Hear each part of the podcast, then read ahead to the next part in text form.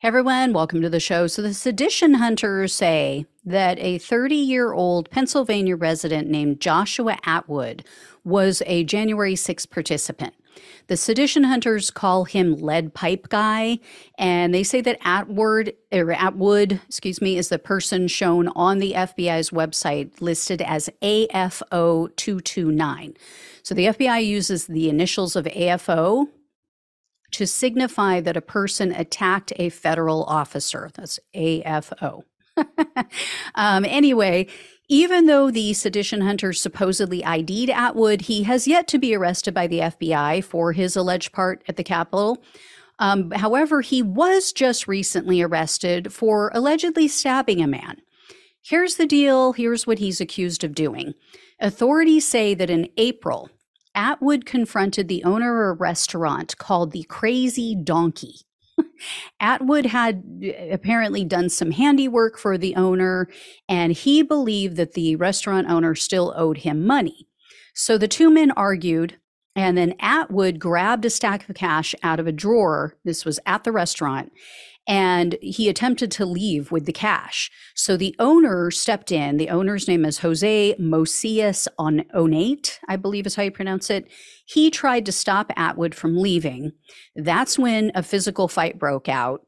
And during the fight, apparently Atwood had a gun in a concealed holster on his on his waist or on his hip or something.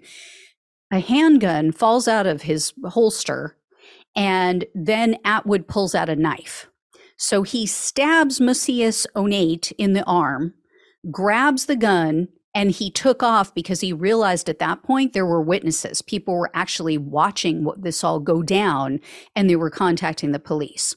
Now, luckily, the owner of the restaurant recovered. Um, it wasn't life threatening, but Atwood disappeared. He was on the run for weeks, according to a local ABC News affiliate, and he was finally arrested at the end of May. So Atwood has now been charged with armed robbery and malicious assault, uh, but there's still no word about whether or not he's going to face charges for January 6th. So, if and when I hear anything about that, I will let you all know. Um, but it just goes to show you there are a lot of January 6 people out there who the FBI knows of. And for one reason or the other, they just still haven't been arrested. So, anybody out there who participated in January 6th, I would not rest easy if I were you, because it could be your turn tomorrow. All right. Thank you all so much for watching and listening. Please like, please share, please subscribe, please donate if possible. Links are below on the in the description box on YouTube and on the podcast. Love you all. Appreciate all of your help. Take care and I'll talk with you soon.